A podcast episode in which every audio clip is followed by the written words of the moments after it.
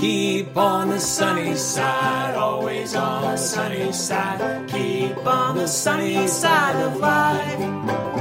It will help us every day, it will brighten all the way. If you keep on the sunny side of life.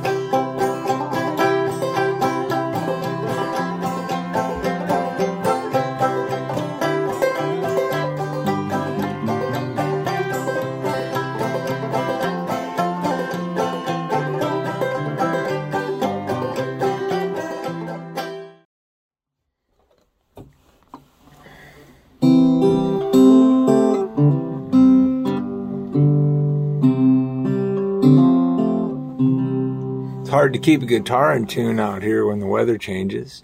Hi, this is Joe Martin. I'm pastor at First Baptist Church in Toledo. This is our midweek message. I want to talk to you a little bit about, and I want to thank you. Um, I know a lot of you have been in my midweek service. There won't be one this week, so I wanted to make sure I got this to you. A couple things came up I couldn't do much about.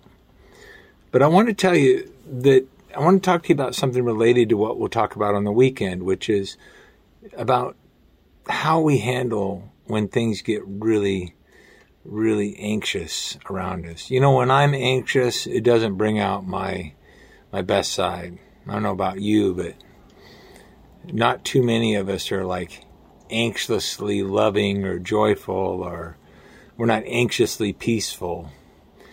When I get bothered or generally when people get bothered, our our minds get full of worrisome thoughts. We start to kind of um, ruminate about things and to um, they call it hypervigilance. People will get to that point. That's one of the characteristics of people with some underlying issues.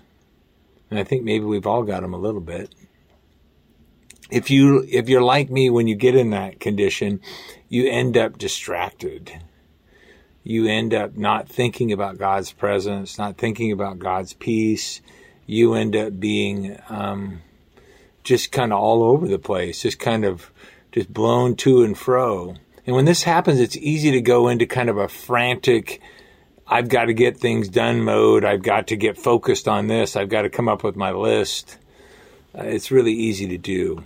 And all these things lead to traps the traps of trying to control and manipulate situations and, and too often people. And these uh, tendencies of to control and manipulate, they begin to take on a life of their own. Most people, uh, situations don't um, respond to our control since we're not God very well. And people don't like to be manipulated. They don't like to be. Uh, they don't like to be pressured around. This is not a new problem. In fact, this Sunday we're going to be talking out of Luke chapter chapter 10. Um, and uh, when we end up this kind of bothered, anxious, manipulative tendency, we kind of follow a character in the Bible called Martha. We follow her lead. Now, she was a good lady. She loved Jesus, very good friends with him. But we all have our moments. In Luke 10 40, it says Martha was distracted with all her preparations. Sounds like us. And she came up to him and said, Lord, do you not care that my sister has left me to do all the serving alone? Then tell her to help me. Hmm. But the Lord answered and said to her, Martha, Martha, you are worried and bothered about so many things, but only one thing is necessary. Mary has chosen the good part, which shall not be taken away from her. Now, we'll talk more about that on the weekend, but you know, how do you keep out of this? How do you keep out of the pattern of anxious and anxiety producing thinking?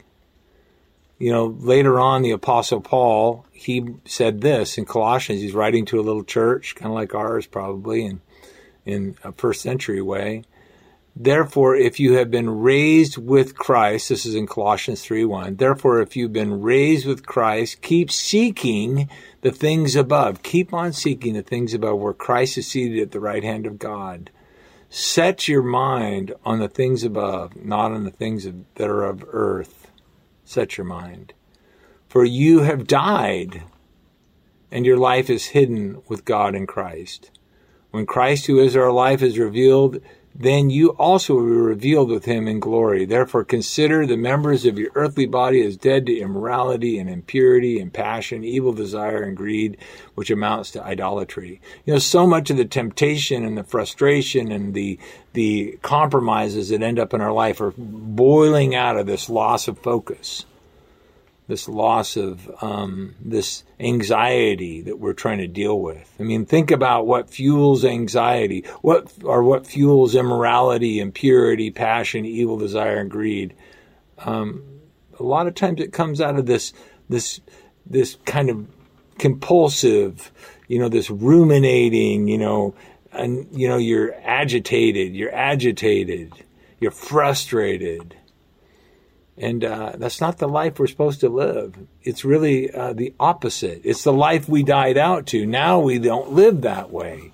We've died out to that life, but so often we allow the world that we're living in and the situation and the noise and the and the the thinking that's going through our head or anxious thoughts to just swamp us.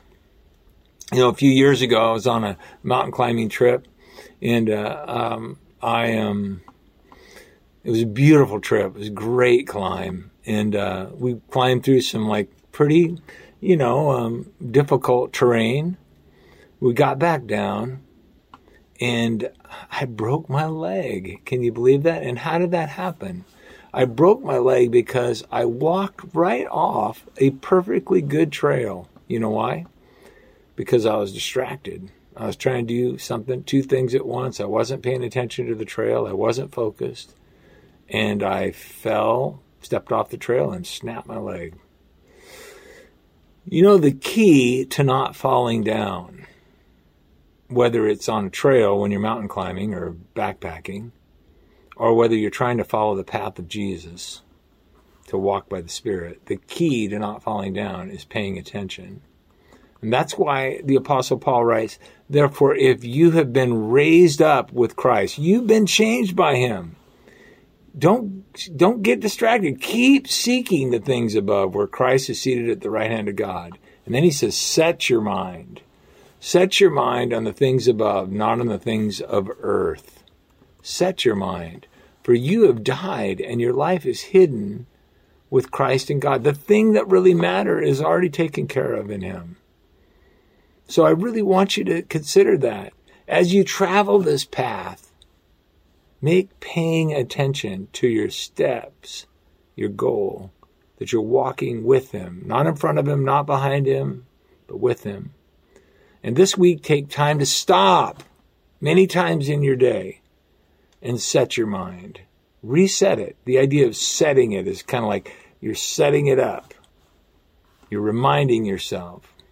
This Sunday, I'm going to teach more on this and I pray that you're going to come and you'll learn more. And I pray that you'll make a point to, as you've taken time to set your mind, to invite the person that God brings to mind. Sometimes God just brings a name to your mind or, I wonder what they're doing. And you can get a hold of them. Okay. You know, in, in light of that, I will look to the hills I will look to the hills where my strength, where my strength, where my strength comes from. I will